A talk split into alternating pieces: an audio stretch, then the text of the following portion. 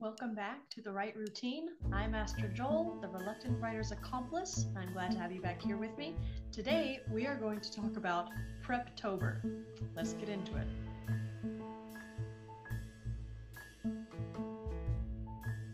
All right, you may not have heard about Preptober. It's a part of NaNoWriMo. If you haven't heard about NaNoWriMo, let me tell you what it is. It's National Novel Writing Month, and that is actually for November. So it's a thing that I didn't know about until I dove into the writing world. It's a thing that people all over the country sit down and plan out how to write their book in October, which is why it's called Preptober. They outline their book, make their plan for how they'll actually write it, and then the whole month of November is dedicated to busting out the first draft of that book. The guidelines are it needs to be, or the goal is to reach fifty thousand words by the end of November. So you start and finish your first draft all in November, and it's amazing. And then you can spend the next year, the rest of December, and, and the entire next year editing your book. That's the idea behind it. It's really cool. If you are wanting to be a part of something in the writing community, this is for you. Because if you look up NaNoWriMo videos on YouTube, um, hashtag NaNoWriMo, you'll find all sorts of things just for this, and you can be a part of it. So I hadn't realized that October had even started. I feel like I'm living in a cave or a hole in the ground, uh, and not a snug hobbit hole. Um, yeah, time is just flying by, which is a good thing, I guess, maybe. Not that it really matters in this. The point is, I didn't realize it was October, and I had forgotten all about NaNoWriMo. And then I saw something on Instagram, hashtag Preptober, and I realized, oh no, NaNoWriMo is coming up. I am in the middle of my second draft of this other book. Do I even want to do NaNoWriMo this year? I don't know. So let me give you a bit of my backstory with regards to NaNoWriMo. I had the goal of, of taking part in NaNoWriMo, of writing a novel in a month before I had kids. I think it was, what, twenty twenty? Yeah, I think so. I think it was twenty twenty. And that November, I had already written two books that year by hand. And so NaNoWriMo came up, and I, my hand was hurting. And I wanted to try dictating. So I that I got the um, the Dragon software, and I wanted to also try, what's it called? Pantsing a book. I didn't want to really make an outline. I wanted to see if I could make up the story on the spot and have it be coherent from start to finish. And my goal was to do it during NaNoWriMo. I had a side project at the time. I was writing a book with my sister, so that I consider to be book four. Um, anyway, I was doing them at the same time. I didn't have kids then. I had all the time in the world. I also didn't, yeah. Anyway, it's a long story. I was stuck in a different country. I didn't have a whole lot of things to do. So I was doing homework, online, you know, online university stuff. And I was a housewife. And I was just, I spent my time with writing all the rest of the time. The point is, I started NaNoWriMo, and it was awesome. I was learning how to use the dictation software, so things were a bit iffy. I did my best pantsing this book. It ended up being horrible. I did not reach five thousand words, fifty thousand words. It was like forty-one thousand in that book. But with the other book I was writing with my sister, we were both writing it, and we got to, I think, thirty-eight thousand words. So all in all, I reached the goal. And it was incredible, and I loved it. And it's so much fun because you have other people, oh, I, I, I'm finishing my book. Oh, I'm struggling with NaNoWriMo. And you just feel like you're a part of the group, and you're one of the cool kids. And that's always fabulous. However, I'm not sure if I'm going to be able to reach this goal, and I don't enjoy setting goals that are unreachable. One, I have two kids. That makes things hard and unpredictable. Two, I'm going to be moving back to a foreign country for an undisclosed and unknown amount of time. That makes me sound like some sort of spy. I'm not a spy. Let's just make that official. Um, I don't know how long I'll be there.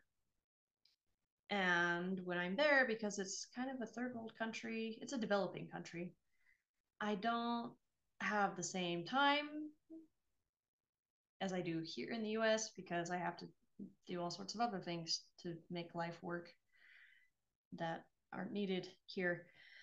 Um, so I don't know what to do or even what's going to be reasonable because I've never been in that country while I've had two kids. When I had one child, things were awful, but I also was really deep into postpartum depression. This time I've got that under control. So I'm not, I'm not sure where to go with that. We'll find out. I did, however, dive into outlining the book because I have learned that I am not a pantser. I'm definitely an outliner, though I rarely stick to the outline. I need to have it. So, in honor of Preptober, I have decided to share some information about Preptober with you in hopes that it will inspire you to begin your own NaNoWriMo journey and join me during this October time and outline your story and prepare yourself for the NaNoWriMo ahead. When it comes to outlining a book, I am definitely a plotter and not a pantser. Like I said before, I tried pantsing that other NaNoWriMo book that I dictated, and that ended up being much shorter than I had thought it would be. I hated it. It was awful. So I'm not going to pants a book ever again, unless there's some reason to do it. I really like my outlines, even if I rarely stick to them. So just yesterday, I sat down and I made some outlines for my book. In the past, I've only chosen one outline method and tried to stick to it and outline the book. Looking back, I've never done a good job. I used, I mixed up events with plot points. They're not the same thing, turns out. And I always had a very awkward connection or a lack of connection between the villain and the protagonist. They just never meshed well. They never felt organic, the scenes with both of them. The motivations were a bit mixed up. And I realized that more in depth during this last um, October planning, plotting session. Anyway, a few other things I noticed were, in the past, I've only tried one method of outlining. I usually stick to the one page outline, and then I would look through and condense um, what I thought were the plot points, which turns out being the events, really. And I would condense them and make them little scenes. I would think of, oh, how could I show this? Well, maybe she could be entering a new city. There's been a drought. She's out of money, and so she has to steal something. That's the first scene. Oh, and this guy's there. That's how she, that's how they meet, and that's where she gets into trouble in the first place. That's how I did it before. I've always deviated from them, especially at the fifty percent point of the book, halfway through point, halfway point. Wow, that was hard. I always deviate from them. And as I progressed, it would deviate even more from the, the plan. So this time I had the idea, huh, I'm doing a writing podcast. What if instead of trying just one writing outline method, why don't I try three? And then I can report on which one was the best. So I don't have a lot of time, and I had to stick this in to my working hour while the kids were asleep. Luckily, they took long naps at the same time, which is a miracle. So I picked three methods that seemed the quickest. I picked the one-page outline, which is the one I usually kind of stick to, roughly-ish. I picked the, mm, the beats, the beat points of the story, and the question arcs. The first one I did was the one-page outline. So before sitting down to do this, um, and I'll, I'll tell you how to do it. So if you've never outlined a book before, or if you're just not quite sure which way you want to outline your next book, this is going to be good to listen to. The one-page outline is you basically give yourself what, one page of paper, and the beginning of the page is where your book starts, and the very last corner of the page is where your book ends, and you stick the whole story and mash it onto that page. You get all your ideas out, all your thoughts out, more or less chronologically, and just squish it in there. So that's what I did, uh, but I had my whiteboard. So I gave myself a little bit more than one page on that whiteboard. It's a little foldable one. And I actually have a video of it on my Instagram that will probably be out by the time this podcast is published. The only thing I had in mind for the story was the relationship and the origin of the main character and how they got stuck. The fact that they did get stuck outside of where they should have been. The idea was, okay, there's this unique being, they want to get out of this unique place, and they think it's fine to leave. They've been given strict instructions not to leave, but they do anyway. They leave and they get trapped and realize, oh, this was a really bad idea. And that's all I had. That was it. So writing this one-page outline, I realized that I actually had a few more little tidbits, little, little whispers of ideas. And doing the one-page outline, I fleshed out actually quite a bit more than that, and it was great. So with that done, I put it aside and picked another outline method, which was the emotional beats. I think these are in Save the Cat, I think. I've never read that book. I need to. It's on the list of things I need to read. It's a long list. Um, so the way I understood these, again, I didn't have a whole lot of time to sit down and really look at them. From what I read from my speed reading about how to do this was, you need to pick the emotional beats, the, the moments in the story where uh, a lot of emotion is felt and the course of the story changes. And there was a little note there that says emotional beats can be a bit disputed, which made me feel a bit better. So I erased the board and I started writing. I made little bullet points and I came up with all the emotional beats that would have happened. that that need to happen in the story. And I knew the first ones, and I knew at this point, I knew a few of the middle ones because of that one page outline. But because of these beats, I found my ending, and it's gonna be great. I've never ended a book like this, and I'm so excited. It's just so poetic and balanced. I'm really happy about it. Um, And I don't think I would have come to that conclusion any other way than with this, than with this beat method, because I was just searching for the moments that had emotion and where the characters make decisions and when they realize something and it changes their motivations, the moments where the characters realize something. And it was a lot of fun. It was quick. That one took me less than ten minutes. And then it was finished. So that was easy. That's an easy one to do. The last one I used was really interesting. It's called Question Arcs. And I've never heard of this one before, but it looked short. And at this time, I was pretty sure my kids were waking up and I only had a short amount of time. So I, well, what you do with this one is you get a piece of paper, turn it over, landscape, and draw a line. The left side of the line is where the story begins, and the right end of the line is where the story ends. And you look at it, and you draw a dot more or less where a question arises in the story.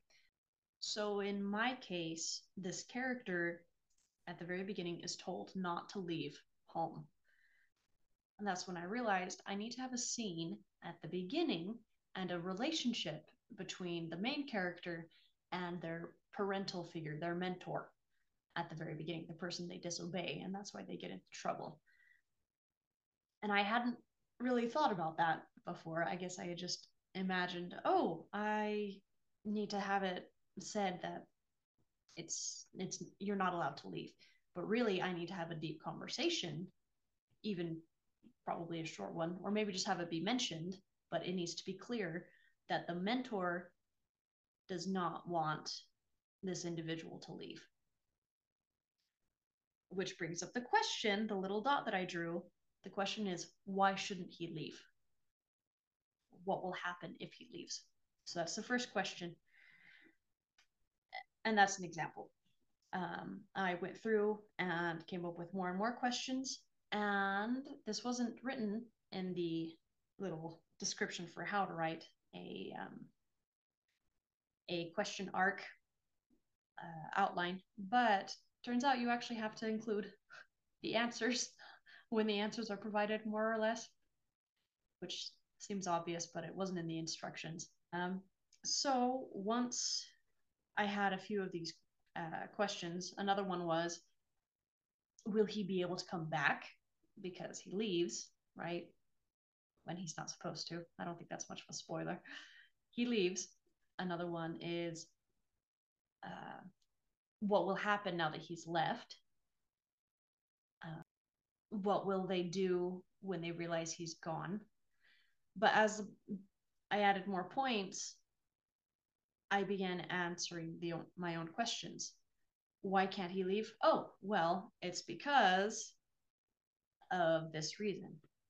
And I, I write the answer down with a dot, more or less on the first third, the end of the first third of that line, because that's when he gets caught without realizing it. Um, so doing this, you, you connect the two dots with an arc. So you can see kind of the rhythm of your story. And what was mentioned in the instructions for this was how a lot of beginning writers have lots of questions at the beginning of the story. And this is totally how I wrote my first books when I didn't know how to do mysteries. And I would have all the questions at the beginning, and I would save all the answers for the very, very end, thinking that would be the most powerful and potent. But it left the middle completely on its own. Anyway, so if you do this, you'll realize if your middle is empty, because you're not answering questions until the end. If I had done this plot outline, I would have realized that. What you should be doing is have lots of questions and answers throughout. There should be new questions showing up in the middle of the story. There should be questions being answered also in the middle of the story from the questions from the beginning. You need to make sure that there's always a question being answered. There's always one in the works so that your story doesn't feel flat. So, in conclusion, I learned that it's very useful to use more than one outlining method. And it's actually possible to use one of these methods in less than ten minutes. I would also advise you to use a whiteboard, because those can be easily erased. You can take pictures of them, and they're fun to use. So, why not splurge for Preptober and buy yourself a whiteboard? You could also just use a piece of paper and a pen or a pencil. Totally fine. So make sure to like and subscribe. Leave a comment below. If you're watching this on Spotify, then answer the questions in the polls. I really want to know what you think. And enjoy Preptober. Happy Preptober. It's time to celebrate the very beginning moments of NaNoWriMo. Here in October, before November begins. Get to writing. Have a good one.